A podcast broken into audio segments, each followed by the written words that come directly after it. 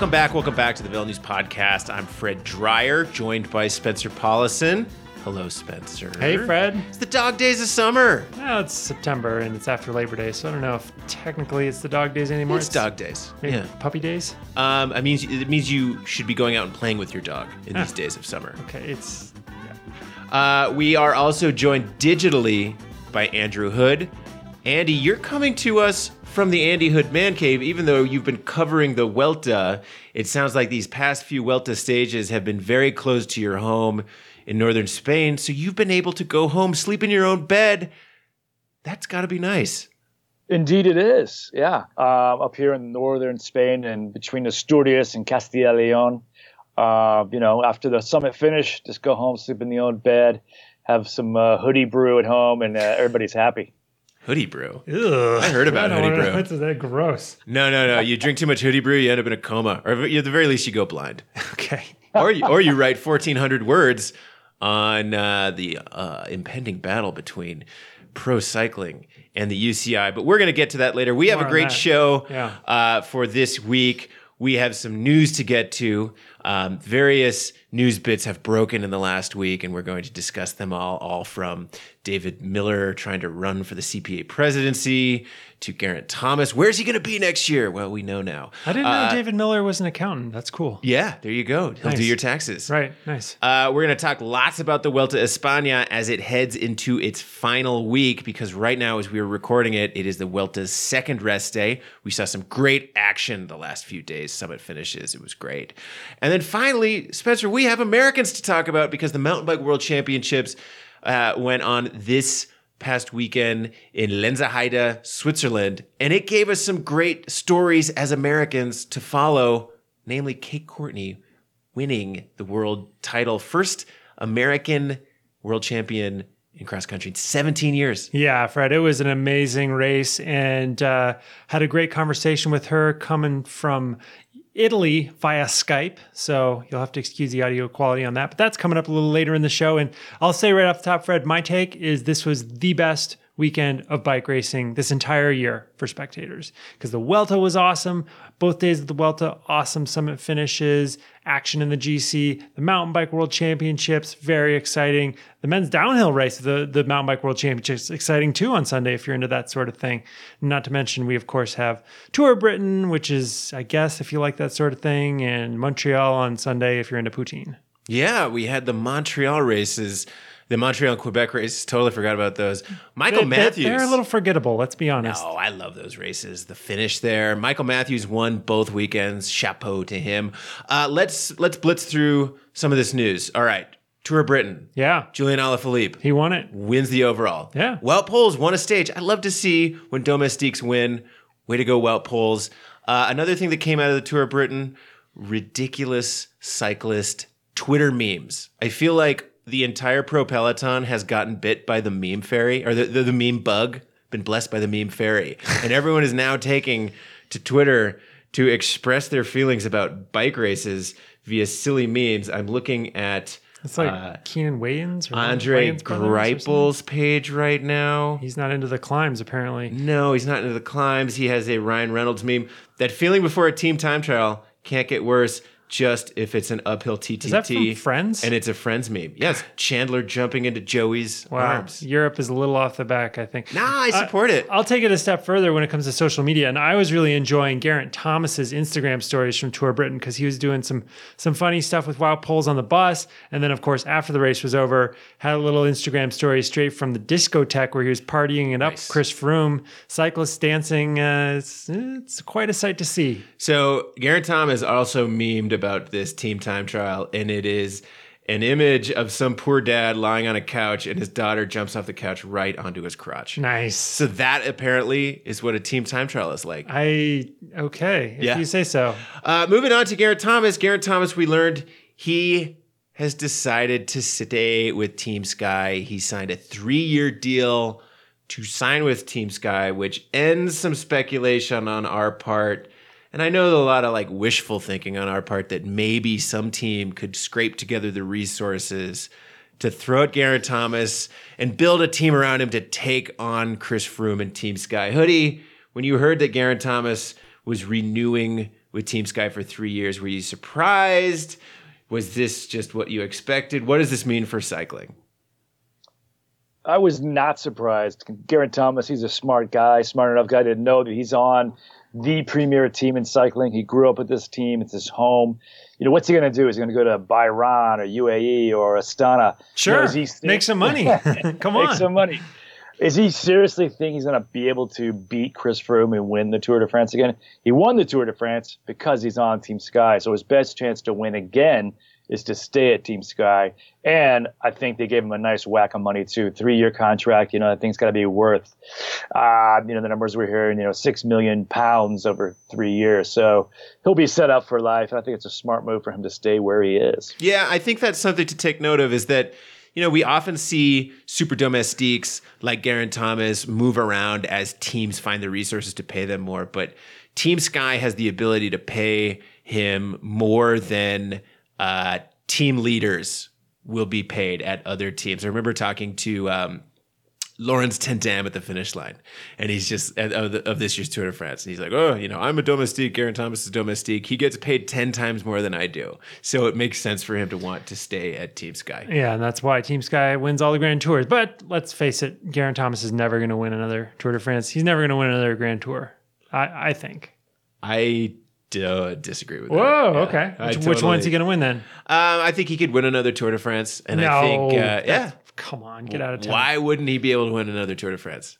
Christopher Froome, who is gonna win the next three. Older, a little bit more miles in the legs. I don't know. That's a whole other podcast. I could definitely see Geraint Thomas winning another Grand Tour. He's a Grand Tour champion. He's a Tour de France champion. What's your take, Hoodie? I, I would tend to agree with Fred. I don't think he's going to win another tour you know, they might send G off to the Giro or to uh, the Vuelta. You know, let him let him ride, let him ride the tour with Chris next year. The strongest man wins. I don't think there's much acrimony between those two guys. And uh, I mean, Brailsford is even tell, telling me that uh, they'll have a decision this fall, let these guys enjoy their success. I mean, it's been a pretty crazy year for Team Sky with the Salbutamol case, with Froome winning the Giro, with uh, just what happened during the tour. So I think that whole team's ready just to decompress for several weeks going into the offseason, and then they'll reload. Well, you know, re, re, reschedule things going into uh, 2019. I, I, expect them both to be back at the tour next year, and I expect uh, Chris Froome to be the man to win the race. Spencer, uh, how does Geraint Thomas's social media game check out with what uh, Hoodie said that maybe he's ready for the offseason? You looked at his Instagram. Yeah, he's he's chilling super hard. Yeah, okay. super hard chilling. I'm looking at his Twitter. Oh, another meme of him announcing his uh, re-signing with Team Sky. Looks like a clip from the 1990s classic "My Girl." Where she's spitting on her hand and shaking a guy's hand. They both spit on their hands. Yeah. It's like a, so apparently that's what it's like when you sign a new deal with Team Sky. But they're not blood brothers though, so kind of a step below the real ultimate commitment. Spit there. brothers. Yeah. Uh, anyway, congrats to Geraint Thomas. Moving on, another piece of news. David Millar is running for CPA presidency. Ding dong. Spencer's making the I'm falling asleep yeah. face. So David Millar. Uh, Wait, first of all, for the listeners, CPA yeah. is not certified public accountant in nope. the world of cycling. It is actually the Cycliste Professionnel Associé in France. In, in French, that's the, the uh, right. Pro Cyclist Association. And you may not know about the CPA because well, the rumor on the street is the CPA doesn't really do much. Yeah, people like to drag the CPA. Yeah, they do. The CPA, the Cyclists Union, is charged with sticking up for the riders w- in regards to things like course safety, weather protocols, basically being a voice for the riders. And it's run by Gianni Bugno, an Italian rider. I mean, a phenomenal rider. Two-time world champion. Two-time world yeah. champion. People I forget. believe there was a Giro in there as well. Yeah, why not? Um, anyway, David Millar is launching his candidacy to unseat Gianni Bugno. He's made a fancy website. He's had a lot of press around it. And, uh, you know, basically what he's saying is he's arguing is that the CPA just hasn't really done much. They're not visible, they're not vocal. And uh, what he's saying is, I want to make the Peloton the most solid and respected part of professional cycling because it's the racers that matter, and you deserve to be treated as such and look looked after and protected, and above all, educated. Not only for now, but for the rest of your life. So, Hoodie, we talk a lot about the various governing body, the, the various stakeholders in pro cycling. You have you know entities like ASO, the UCI, other races, RCS battling it out and the teams battling it out for who really has the power. You know, within that battle, where have the riders been in the last few years? Yeah, you know, the riders probably always behind, you know, the bus drivers and mechanics in terms of influence and uh, what's the decisions that are being made in cycling these days. Um, but there has been a, a kind of behind the scenes movement the last couple of years where a lot of the riders, perhaps more from the Anglo speaking part of the world, riders from Australia, United States, uh, the UK, riders um, kind of organizing among themselves and putting pressure on the CPA as an institution to be more vocal, to be more aggressive and standing up for the rights of the writers. And I think that's where this Millar candidacy is coming from. It's it's kind of an insurgency candidacy. He's kind of going against the status quo. And you know, as the CPA is organized now, it's made up of nation delegates. And what the writers are pushing for is more of an individual voice, so every writer can stand up and and be counted, and have more influence at the table when they're, um, you know, talking about these issues of changing the schedule, changing the calendar, changing team rosters. The riders really almost have no voice at all, and you know, really, cycling is the sport where the cyclists are the antagonists. But man, when you look compared to other major sports in the world, right? I mean, the cycling union movement is is quite uh, weak right now within cycling. And uh, Hoodie, I think you're partially referring to the Association of North American Professional Cyclists, which is a fairly new organization, came up in the last few years. and a perk, as they like to say, and um, it does seem like Millar's kind of coming from that faction of uh, the pro cycling organization. Yeah, and we could go on and on and on about the various politics behind cyclists and representation and the CPA. And I think that at some point in the off season, we are going to have a more thorough discussion on all of the forces at play here because, you know, lack of representation within these various stakeholder meetings is it's just a really big deal for the sport. And um, I can understand why someone like Millar would be able to have a platform um, and challenge Bugno. So I believe the election goes on uh, around the time of the World Championships. So we're going to be keeping our eyes on that.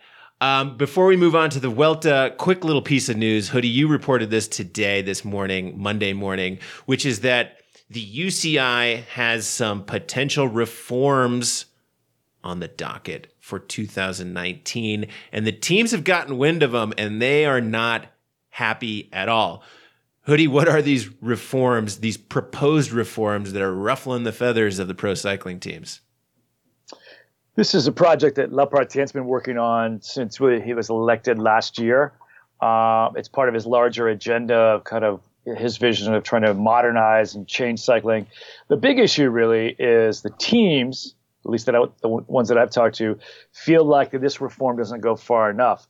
Uh, the, the, teams are saying that this reform under the La Lappartien plan now uh, is actually reducing the number of World Tour teams from 18 to 15, as well as opening up some new opportunities for the pro continental teams, which is argued as a good thing. But the teams are arguing saying the reform we need to make in the sport right now is not about the rules or the point system or the regulations, but rather at a macro level in terms of how the sport's managed and run, who gets money, where the revenues are coming in from, and is there a way to restructure the whole business model of the sport?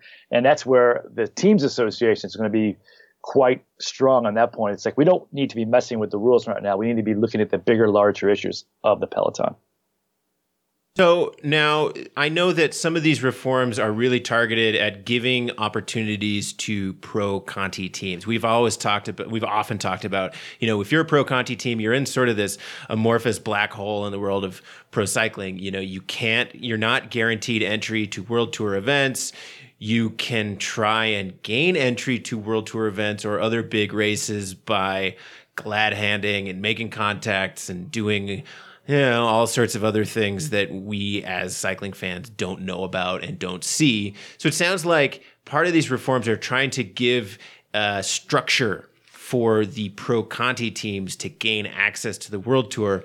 But I agree with you. It sounds like the plan really revolves around just shrinking the number of actual World Tour teams, which seems a little strange. Yeah, that's where there's some pushback coming back from the the major teams. Of course, they want to protect their interest.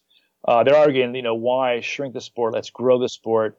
There's an interest. Uh, there are some backers lined up to say they want to go to World Tour next year. They're saying uh, sources are telling me that there could be 20 World Tour teams if the USAD let it happen.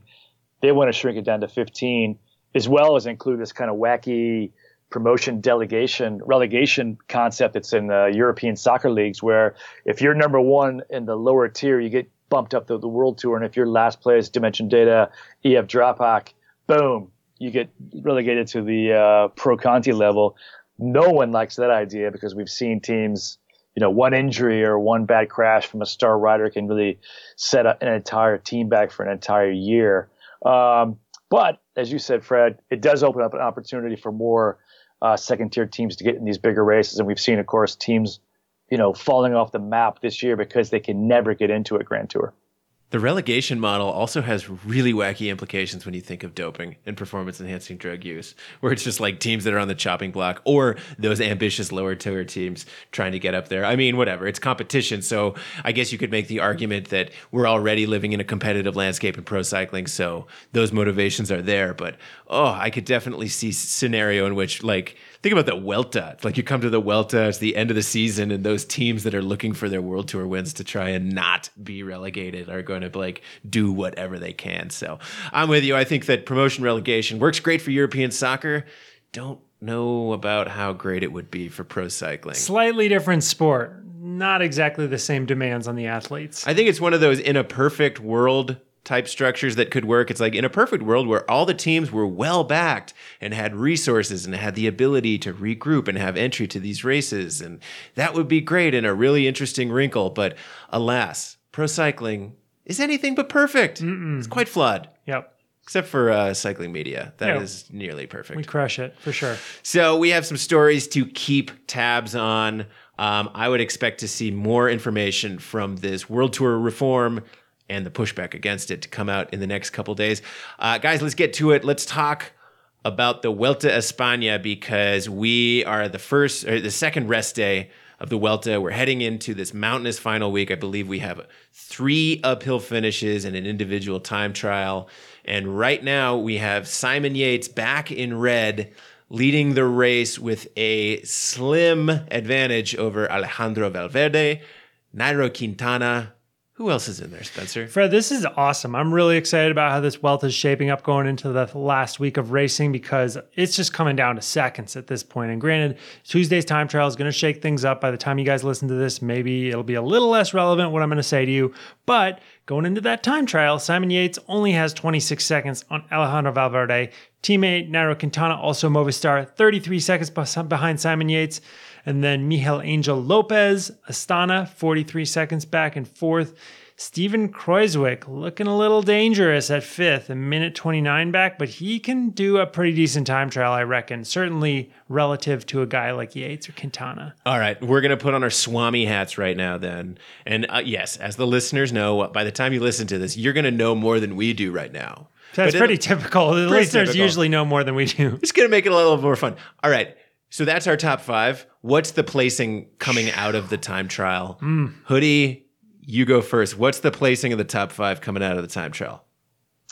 Ooh, on the spot first. I, I'd say among these, I don't think it's going to change that much. I think Yates will still have the lead. I Ooh. think uh, Valverde might bump up maybe maybe Valverde. Everyone's saying Valverde, Valverde cannot bump up any higher than second without beating me. a flaw. He'll be first and a half. He'll be first and a half.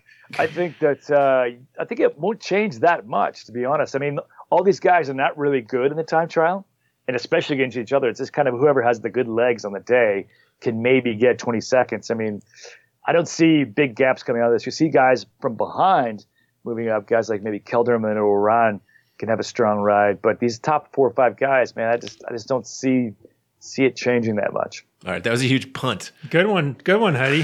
so Spencer, you cannot punt. What's I, your top? Yeah, i I'm gonna come in hot with this one. Okay. All right, I'm gonna say Valverde moves into the overall lead, yeah. so he'll be first. I think Yates will still be really close at second. Uh, where we see the changes is around third. I'm saying Stevie Cruise Ship, Stephen Kruijswijk moves up to third. Uh, Quintana down to fourth. And then I think Lopez is just going to blow up and he's going to be out of that top five. And we're going to see uh, Thibaut Pinot creep into the top five with a time trial. He, he, can time trial all right. He's not bad. Yeah, I like that. That's yeah. a good placing. I'm going to pick the same top three as you. I say Valverde, Yates, and Kruijswijk. Kruijswijk. And then I see uh, Quintana going down to fifth. I, th- I don't think Nairo's particularly strong now. I think he's been riding a lot on instinct, but I don't think I think he's going to be exposed in his hmm. individual time. Well, trial. you had you had a hot take on his instinct earlier today when we were talking around the office. Yeah, we're going to get to that. Okay. Bad instinct. Yeah. So Ooh. I see uh, Angel Lopez and then Quintana. Mind freak. Yeah the mind freak. Uh, but let's get into it, guys. We had some great action over the weekend. We had three uphill finishes in a row, culminating in the summit finish to Lagos de Covadonga, probably the most famous, well, one of the most famous and feared Vuelta climbs. It's probably been, behind the Angliru. Yeah, it's been called the Alpe d'Huez of the Vuelta. I don't get that. Why, why is it? It doesn't like resemble Alpe d'Huez to me. I don't know. Hoodie, why is it called the Spain's Alpe d'Huez? Well, it, it is similar in length and distance and that it climbs, but it's kind of more in the sense that it's the kind of most famous climb during the Vuelta. You know, Alpe d'Huez is synonymous with the Tour. That's what I think people are alluding to when they hmm. say mm. it's the Spain's Alpe d'Huez. Gotcha, mm. gotcha. And so we saw some explosive action over these last days. And Hoodie, my question for you is, you know, we saw Yates get back into red. We saw Nairo Quintana battle with Yates, but also battle with Miguel Angel Lopez. What do you see? What were the defining moves and the defining dynamics that came out of these last three days of racing? Yeah, I think you saw Movistar unable to really capitalize on their their numerical advantage. And they got Valverde and Quintana right up there in the top. Plus, they have the strongest team. So they should really have taken control of this race. In fact, I expected Nairo to be in red today, and Yates, you know, is really racing smart. I think he's uh, being quite prudent in his moves. He's he's kind of waiting to attack, whereas at the Giro, he was attacking often and early. I think that was in large part uh, dictated by the fact they had that time trial versus Dumoulin and Froome. Whereas here, I think he goes in tomorrow not really expecting to lose that much time to his rival. So he's been able to race more conservative and man, he's emerged as uh, I think the probably most impressive Grand Tour rider we've seen all season. You know, of the, of the of the new guys, of the new guys. Spencer, defining when you think about the last few days of racing, what do you see as the defining hmm. um, elements of well, the let, race? Let me take a quick sidebar here and challenge Hoodie's contention that Yates is best emerging Grand Tour rider because people forget that Miguel Angel Lopez, he was on the podium at the Giro this year. He was third.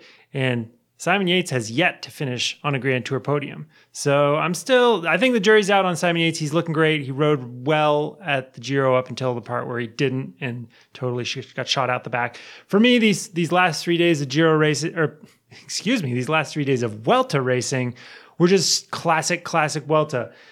You had those mountain finishes that were very um, kind of irregular and there were surprises and the guys didn't quite know how they were going to how it was to like especially that friday finish um, quintana totally played his cards wrong went out too early. Yates very patient. I agree with you on that one hoodie. Yates was particularly patient on that finish.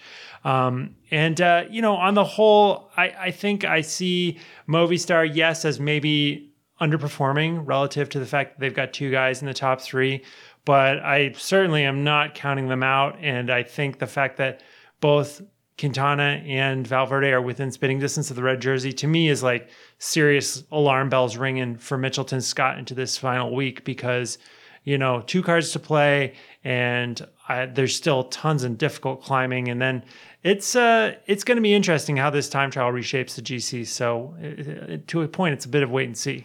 Plus, we have not seen Mitchelton Scott have the strongest team. We've seen impressive domestique rides from Jack Haig.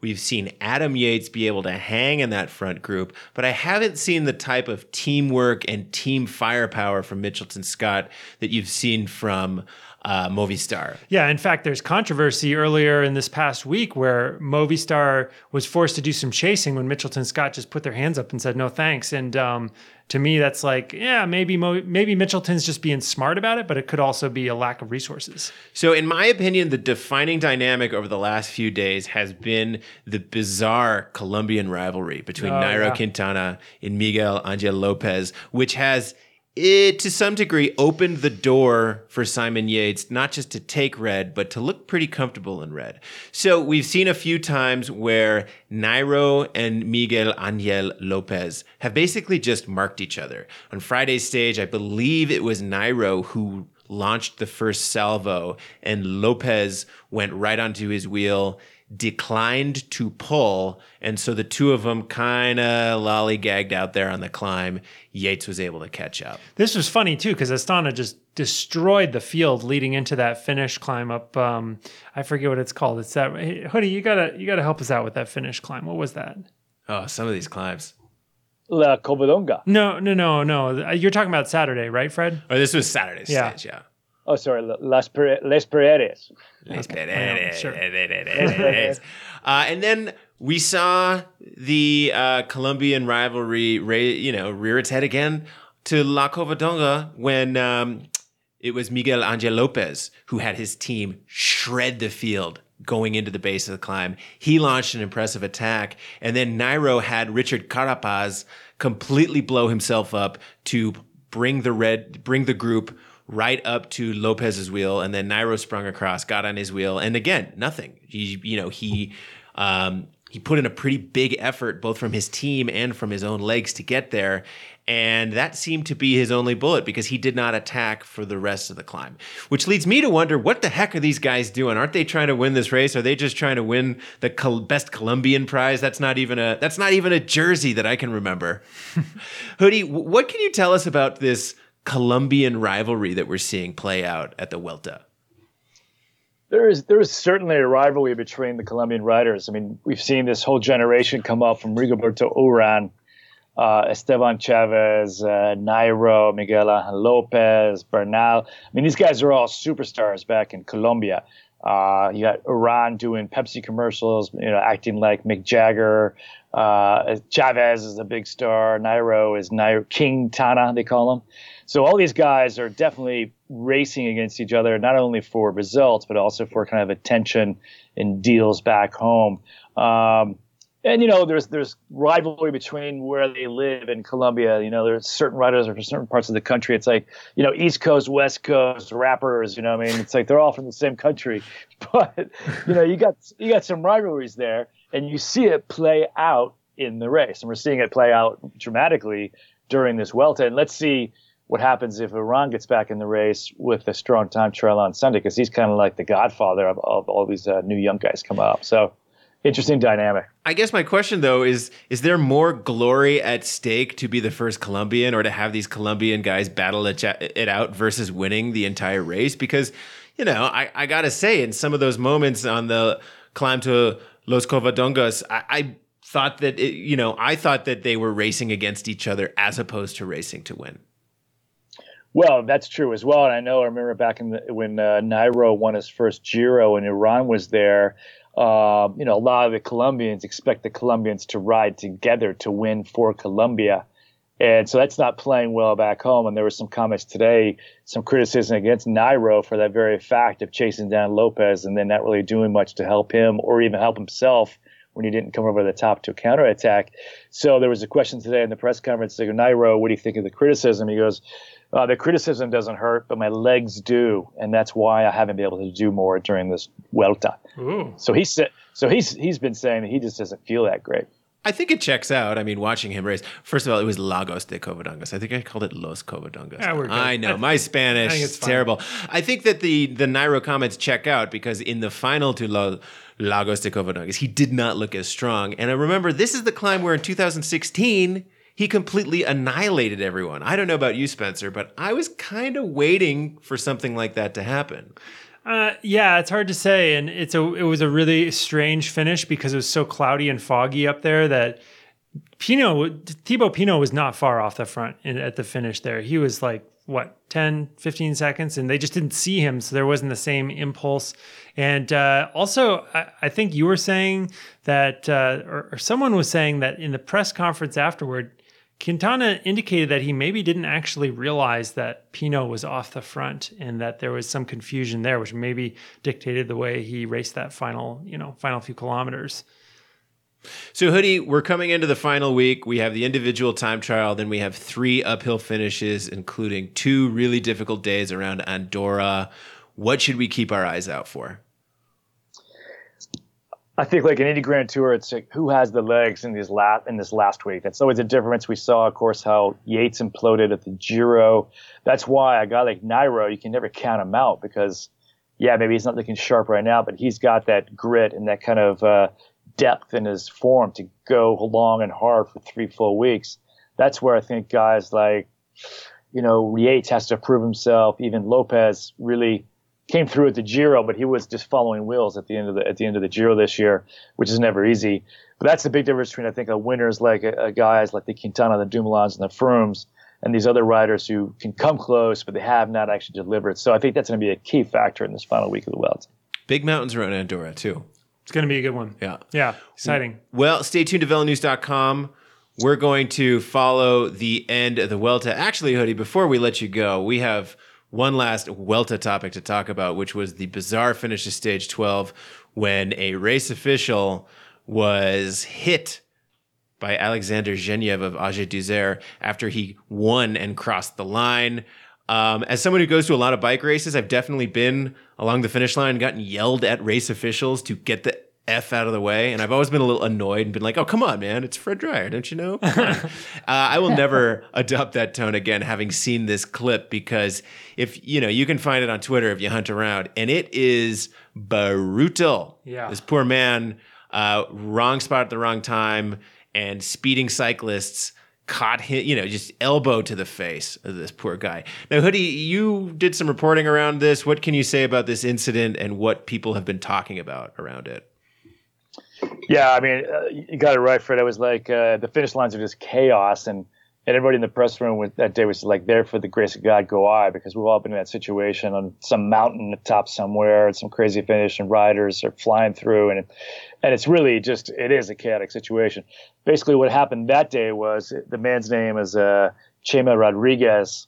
I mean, he's he's a veteran of, of the Vuelta. I think he said this was going to be his 37th and final Vuelta España and this is of course not the way he wanted to go out of the race. He was a longtime journalist. He used to run a uh, weekly sports uh, or a, a, weekly cycling specific magazine here in in Spain uh, called Meta dos Mil, and uh, you know he, he was the guy that ran the, the photographers at the finish line. So he had gone down to the finish to uh, notify the officials there to direct cars away from the finish line because they were supposed to drive through the finish behind the riders. So he was running back up to his position behind the photographers when the writers came in. And one photographer told me that the police were telling him to cross over. So if you look at that clip, he kind of you could see the, the policeman gesturing to him. So he kind of followed the, the policeman's gesture, didn't look back before he made that pivot to the left. And that's just right. The wrong place, the wrong time. And, uh, you know, that should never happen. It was a very narrow finish up there. Everyone saw the video clip. But at the same time, uh, you know, Dylan, Dylan Van Baarle had to pull out of the race two days later because he crashed over the top of this other guy and, and uh, injured himself. Unfortunately, the journalist uh, resigned his position that night. He came back to the press room that night. He had a bandage on his forehead. No serious injuries for him, thankfully. But uh, you know, he was quite upset about it, and he actually posted a message on Facebook apologizing to everyone and left the race that night. Yeah, there's going to be a lot of hemming and hawing uh, following this incident about proper finish line design because that was a very narrow finish. Riders were complaining about it. I think there's also going to be a lot of hemming and hawing about proper finish line etiquette of who can go where and who should not go where because of this. Uh, but at the end of the day, you know, and we're going to get into that at, probably in future. To, you know, the sport will deal with that in, in the months to come. But I think all we can say right now is we're just happy that the guy was okay, and we're bummed that Dylan Van Baarle had to leave the race. But I think we're both happy for Geniez's, uh, Van Baarle, and this gentleman because it could have been a lot worse. Yeah, it really could have. Well, Hoodie, thank you so much for checking in with us from the Man Cave. We will catch up with you after the Vuelta to talk about who won. All right. Sounds good. Ciao.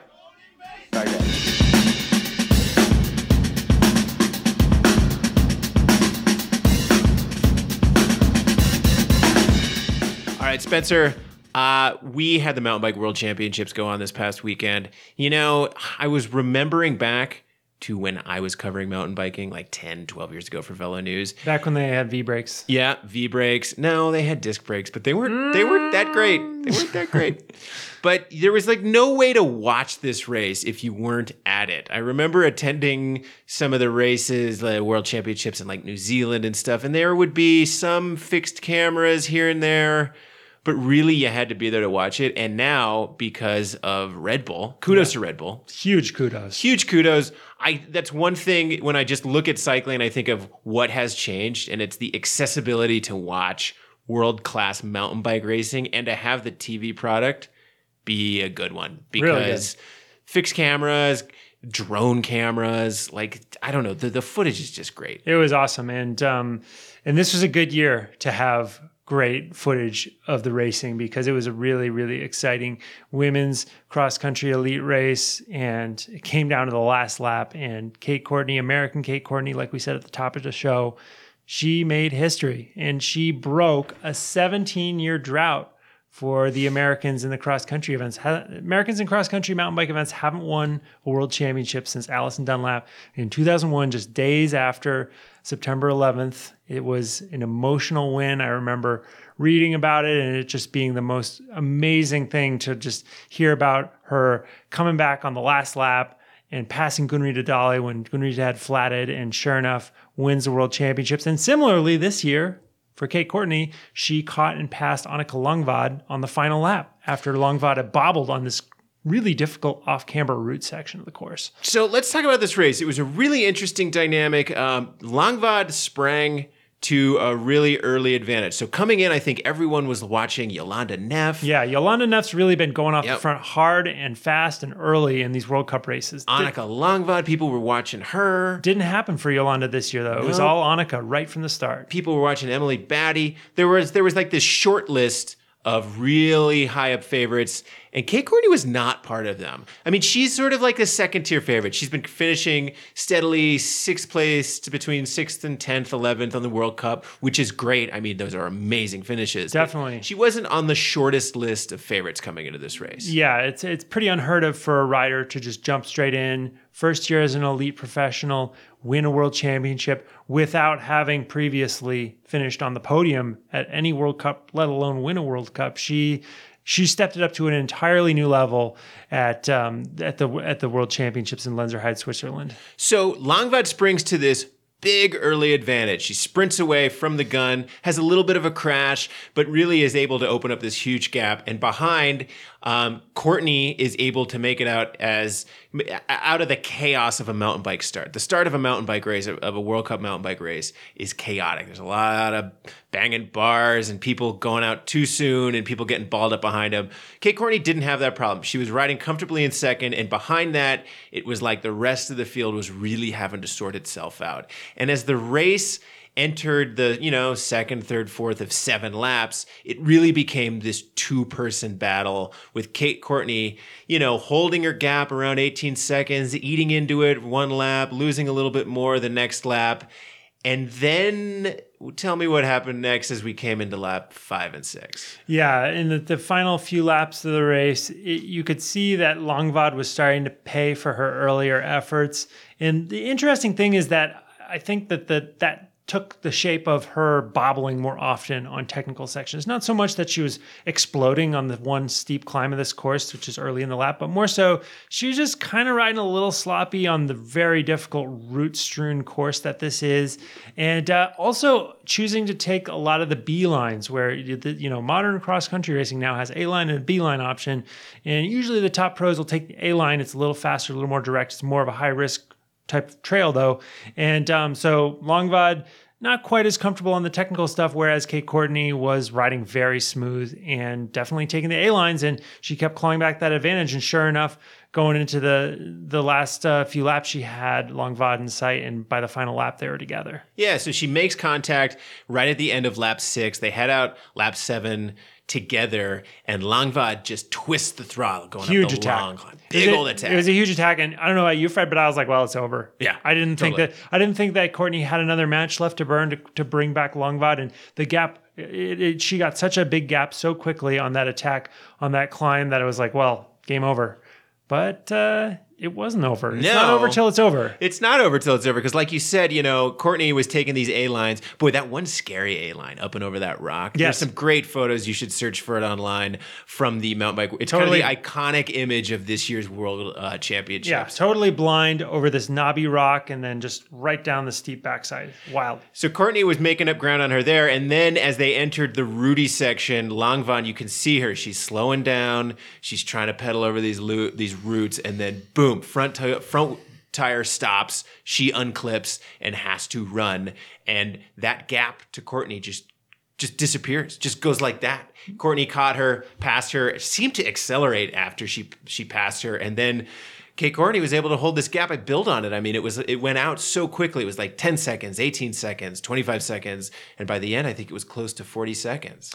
Yeah, I don't remember exactly, but it's a special feeling you get when you catch someone in a mountain bike race like that, and you know the win is on the line, and and it's it's a bit of a shot of adrenaline. And Kate Courtney told me uh, herself that she was specifically pacing this final lap, knowing that the last part of it required extra energy due to the technical nature of the that section and the fact that it's kind of a rolling, lumpy, and difficult um, bit of course compared to the this, it's very straightforward of course to hammer that first climb which is what langvad did but courtney very disciplined waited you know rode within herself on that climb and then she was able to really open the throttle in the last bit get that gap and there we have it world champion So a couple things stand out to me about her ride. We're gonna get to her interview here real quick. The first is that she was obviously on incredible form because Clearly, you know yeah. she was riding in sort of that fifth to tenth place on the World Cup for most of the year, and then boom, right out of the gate is able to challenge. So she obviously timed her peak amazingly. But the second thing is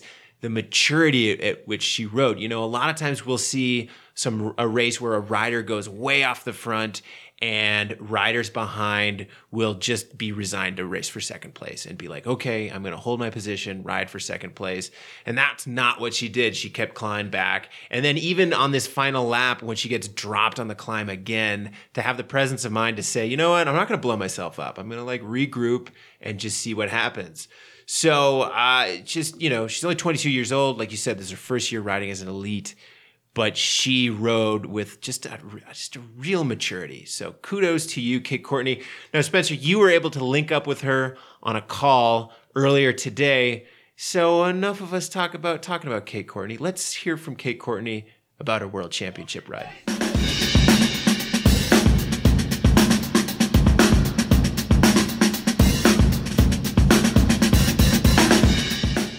Okay, Kate Courtney, congratulations on your world championship win. I think you're the first reigning world champion to be on the Velo News podcast.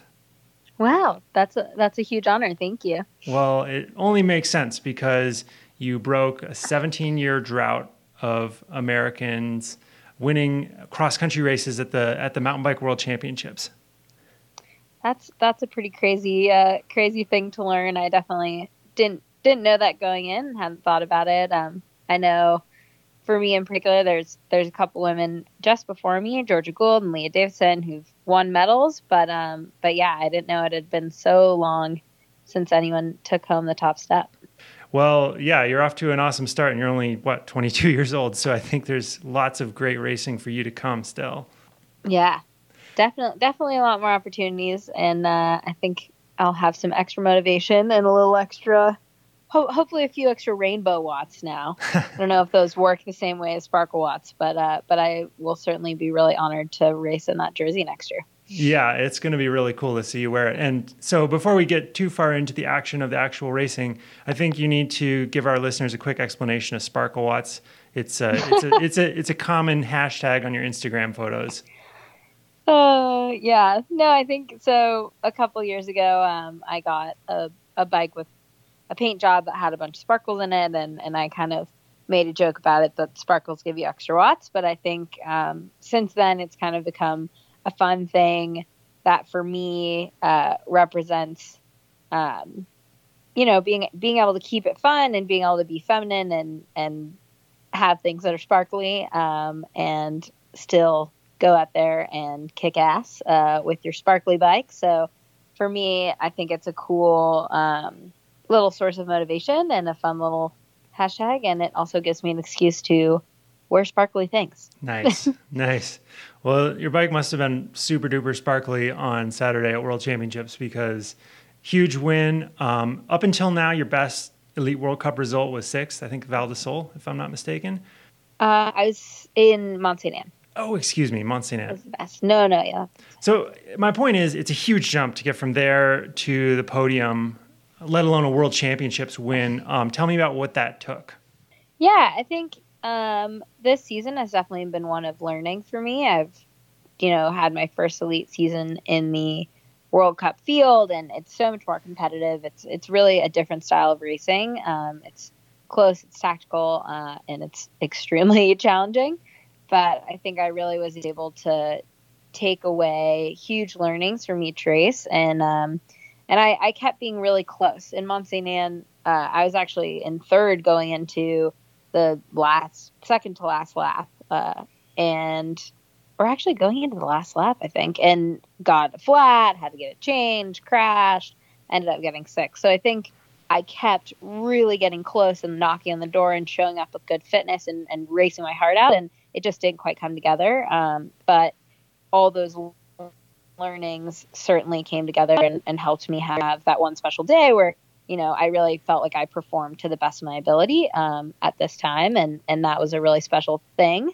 Um, just to have that good of a ride for me was really special, but then to also have that ride be enough to take on the stripes was uh, was more than I could have imagined.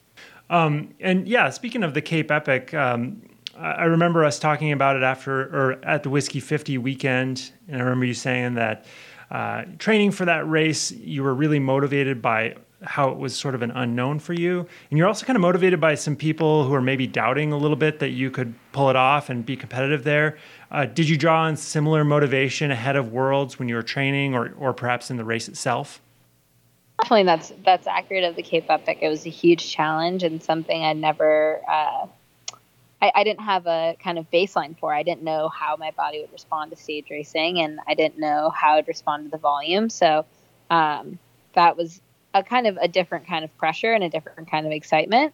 Whereas World Championships, it's um, it's in the same field. It's it's the same girls as a World Cup, and it's the same um, type of a course. You know, I've raced World Cups at Lenzerheide, so in terms of um, the kind of like unknown part of it, it's it's a bit more familiar. I think it just with it being World Championships, there's a whole new level of pressure. Um, and I think for me, actually, this race was really special because it was my first year elite, and I think I had had a really successful World Cup season. I I ticked a lot of the boxes and met a lot of my personal goals, and I felt like Worlds was an opportunity to just see what happened. And uh, I didn't go into it with um, huge expectations or huge pressure. I went into it a little bit as the underdog, um, and I think that's that's definitely a role that I thrive in. Um, and for me, it was just about like believing it was possible, and um, I don't think anyone really like would have said no, you can't do that. But I think you know only the people that were really really close to me and have been in my village for a long time were kind of pushing me to say like no, no, no, you can win a medal, or or just like don't count yourself out. And um, I think for me, it was about being open to the possibility and the fact that I did have um, people in my village who believed in me and and who pushed me to, you know, really really think that I could finish anywhere in that field. Um, it was really important for me to have those those voices in my head when I might have settled for second or third, but uh, but kept pushing. Yeah. So uh, at, at, what point in that race did it become pretty clear to you that you had a shot at a medal or perhaps even winning it? Because I know you've had some World Cups where you've started very well, ridden in the top three for like the first half, and then you kind of seem to sort of fade toward the back end of the race. When did it become clear that you were actually racing to get on that podium? Yeah, I think one of the interesting things is when whenever I have my best results, I always am not paying attention to the outcome. So I was really focused on just being in the moment and racing to the best of my ability. Um, I think also I had watched a lot of the races that happened at Lenzerheide the past couple of World Cups, and um, those races all played out pretty interestingly in, in a similar fashion where um, the course beat a lot of people. So people went so deep on that climb and then, you know, started making mistakes or couldn't uh, maintain momentum in the technical sections. So after watching that, I knew that for me, it was going to be about riding my own race and chasing my own personal best performance. Um, and I trained so hard. And so I, I really was focused on like, okay, what, what power can I maintain on this climb? How can I ride this technical section better? Um, and not on the girls around me or what position I was in. So I think for me that was the key, and in particular on that last lap, the fact that I was really internally focused. Um, I was able to tap it back on that first climb when I needed to and stay within my limit. Um, and I think that actually gave me a lot, uh, a lot of power towards the end of the lap where it really counted. Um, and I was able to ride smooth and execute my, my race plan. Um, without necessarily having thought too much about what position I was in. I just kind of tried to ride ride the best I could and looked up uh, at the finish line and realized no one had crossed the line in front of me, um, which was a pretty crazy moment and a really amazing feeling. That takes a lot of discipline because watching it and seeing Langvad drop you on that first climb of the lap, I mean, I must have been more nervous than you were, probably. I got to think because you seemed very composed. Um, especially, I noticed you had a, a, a pretty significant bobble. I think I think maybe in the second to last lap where you had to get off and walk a little bit on one of the rooty climbs. I mean, how how do you stay in your zone and stay focused and avoid letting that sort of um, shake you up in the middle of a race when you're potentially a, yeah. a, a rainbow jersey's on the line? Oof. Yeah. Well, I'll say first of all, I was. I think it's way more stressful to watch that race than it was to be in it. Right. Um, my parents were at the finish line, and I just they couldn't even watch. They like had to go back and watch um, the the replay afterwards because it was it was a really intense half lap. But I think for me, um, I've done a lot of mental training. I I you know focus a lot on how I can race in the present and really bring my attention to what I'm doing in the moment and I actually had my sports psychologist there at the race, which was really exciting. Um, you can shout her and, out too if you I want. Just, yeah, Kristen Kime. there you Shout go. out to Kristen Kime. But the plan for that day uh, was really to ride my own race, and I think that's something that I know how to execute. I know how to ride the route sections clean, and I know how to bounce back from a mistake. Just keep moving forward one step at a time. Um, and I think that's one of those things where when you're just plodding along, you you don't realize you might be one step away from the rainbow jersey until you take that step, and then all of a sudden, um, everything has come together. But for me, the key in that last lap was just staying focused, and I really didn't think about the jersey. Uh, I just knew I had to ride uh, like like I deserved to win if I wanted to win. yeah, definitely. And um, so, and then of course, there's the most exciting part of the race when when Langvad bobbles on the off camber, you take the lead. I mean, I know you're saying that you're racing your own race, you're internally focused, but as far as I could tell watching the broadcast, it really looked like you got a shot of adrenaline when you made that move. I mean, you were out of the saddle, you looked totally like a different rider once you took the lead. What did that feel like?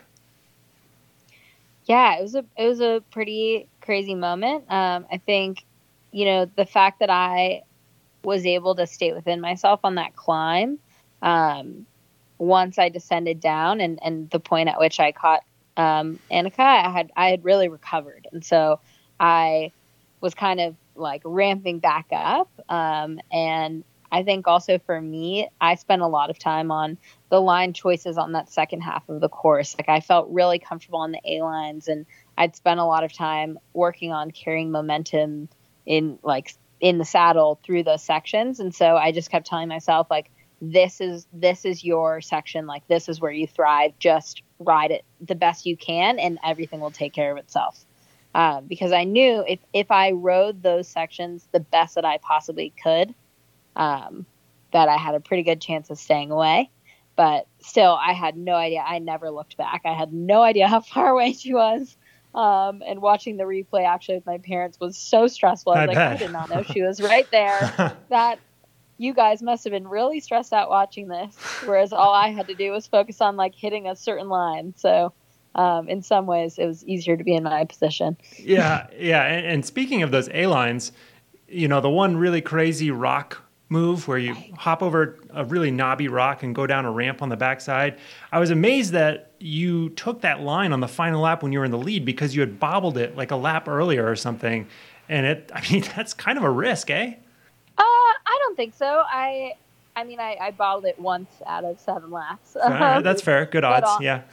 yeah, good odds. But uh, but also I felt really comfortable on that line, and I, I don't know. I'm of the opinion like when you're being chased down, like your job is to ride the best that you possibly can, and if I make a mistake or if I you know run out of gas and Annika raced incredibly well and passed me, like she deserved to win, and so my goal was not to like play it safe at that stage. It was to to try to ride like a champion and try to earn uh, the title of a champion. And and for me, that means hitting those lines and completely nailing them. And so to be able to do that, um, you know, felt really good, obviously, and and also gained me valuable time that uh, that I think really was definitive in the race outcome. Yeah, it, it definitely seemed that way watching the broadcast because Annika wasn't wasn't taking the A lines for the most part, and and um, going back to what you'd said earlier about how you thrive in the under underdog role, I, I got to think that that's going to start to change really quickly now that you're wearing the rainbow stripes. Is uh, would you still consider yourself an underdog? Well, I mean, I think I have a long way to go. I think that race, like things came together and it was a really special day. And it wasn't an accident. Like my fitness uh, was a result of really, really hard work. But I also think that I have a lot of things to improve if I want to be able to perform at that level consistently throughout the World Cup season. So that's really where my goals are next year and where my focus is in this off season. Um, but more than anything, I think you know people talk about the pressure of the rainbow stripes, and um, it's a symbol that when I work really hard and when things come together, like it's possible. It's possible for me to be the best in the world on the day, and so I think it's really going to be special. I I get to wear the stripes on my jersey next year, but I get to have the the stripes on my sleeves forever, and it's for me something that's really motivational, and and I don't feel it as uh, kind of a a thing that adds pressure. I think it's more something that is a constant reminder that you know anything is possible, and when you believe in yourself, you can uh, can be the best on the day. Nice. Have you found any good tacos in Europe, or is it kind of the danger zone? Not a single one. That's brutal. It's it's okay. I mean, we're gonna go home, and I feel like I've I've earned a couple. Yeah, more than a couple. Kate, good luck uh, this weekend at Marathon World Championships, and um, thanks for taking time to Awesome. talk Thank to you us. so much. Yeah, congratulations. Hopefully, hopefully we'll have some fun. The the pressure is off a bit. That's what it's all Um, about. So now I can just have some fun on my bike There you go. And eat a lot of ice cream after. Nice. For lack of tacos, you go with the ice cream. There you go. For lack of tacos, I think ice cream is like the go-to end of the season thing Nice. because you're not really eating a lot of ice cream the week before World Champs. Prob- probably So- shouldn't. Yeah, probably shouldn't a, do it's a good one to to go for afterwards. nice. All right. Well, you enjoy that. Awesome. Well, thank you so much. Thank you.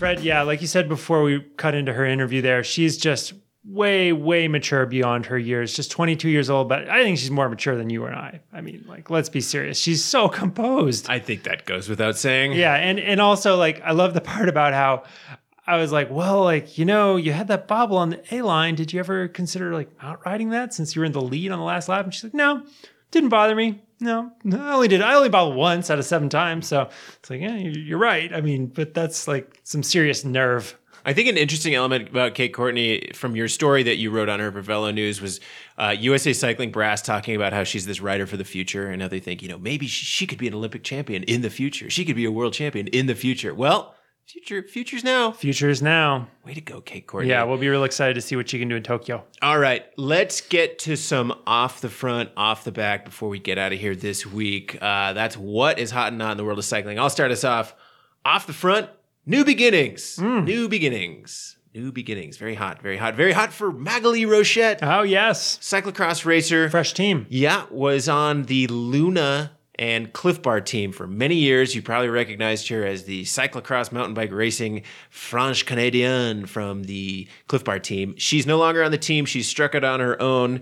Uh, sponsored by cyclocross. She has basically uh, sponsored by Specialized rather. She has her own cycling team, uh, privateer setup that she's put together, and she won both days at Rochester Cyclocross. Came out swinging. Yeah, Nice one. big race, beating some uh, heavy hitters out there too. Yeah, Some definitely. Maghalie Rochette on top form.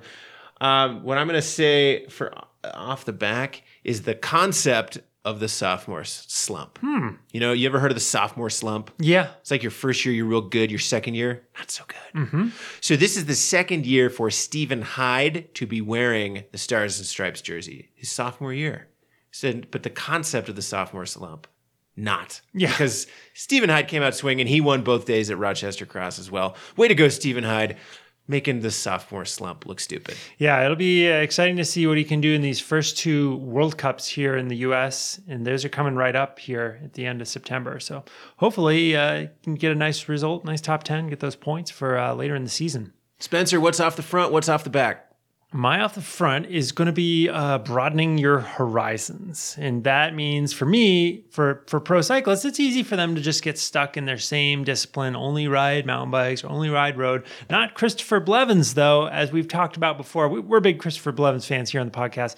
He had a great season.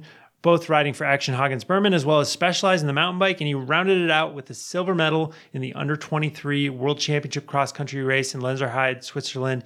And um, he's one of just three American men to get on the podium in a cross country mountain bike race at Worlds since the last 20 years, pretty much. Only Howard Grotts and um, Walker Ferguson have gotten medals in those junior and under 23 categories. So things looking great for Blevins. And the reason I say this whole concept of, of broadening horizons is because Blevins told me specifically that racing on the road for Hagens Berman has really helped his mountain biking. It's helped his engine. He's really built his aerobic capacity. And I think that's what he's going to need if he wants to step it up to the next level, the elite level of pro mountain bike racing. And uh, we all know Nino Schurter is looking pretty unbeatable. He's won yet another world championships this year in front of the home crowd. So, Chris Blevins, keep it up. Uh, we are both mountain bike fans, and we want to see Chris Blevins stay with mountain biking. Yes, correct. Yes. Yes, Definitely. All right, Forget about the road. two to two to zero. Mountain biking in favor for Yeah. Chris, Chris Blevins. And we'll add Kate Courtney to that one too. I bet she would say the same. And she was on the podcast. Like, I bet she, yeah. But that's a proxy vote.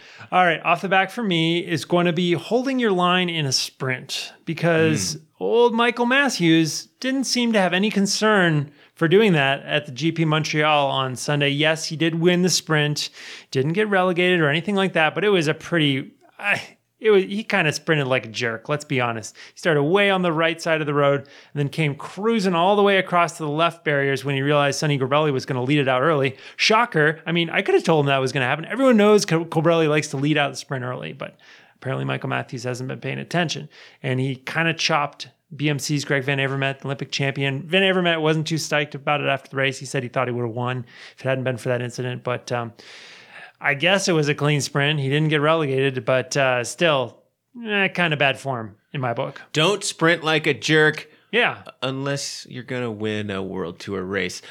Well, we would love your feedback on what we talked about today. You can email us at webletters at pocketoutdoormedia.com. We'll also post links to the stories we talked about today on VeloNews.com. Subscribe to the News podcast on iTunes, Stitcher, Google Play, and while you're there, please leave us a comment and a rating. Become a fan of News on Facebook at facebook.com slash News Magazine.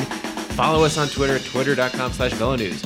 Velo News Podcast is produced by Velo News, which is owned by Pocket Outdoor Media. Thoughts and opinions expressed on the Velo Podcast are those of the individual. And as always, we leave you with the Brooklyn Boogaloo Blowout playing the Bernard Purdie Classic Soul Drum.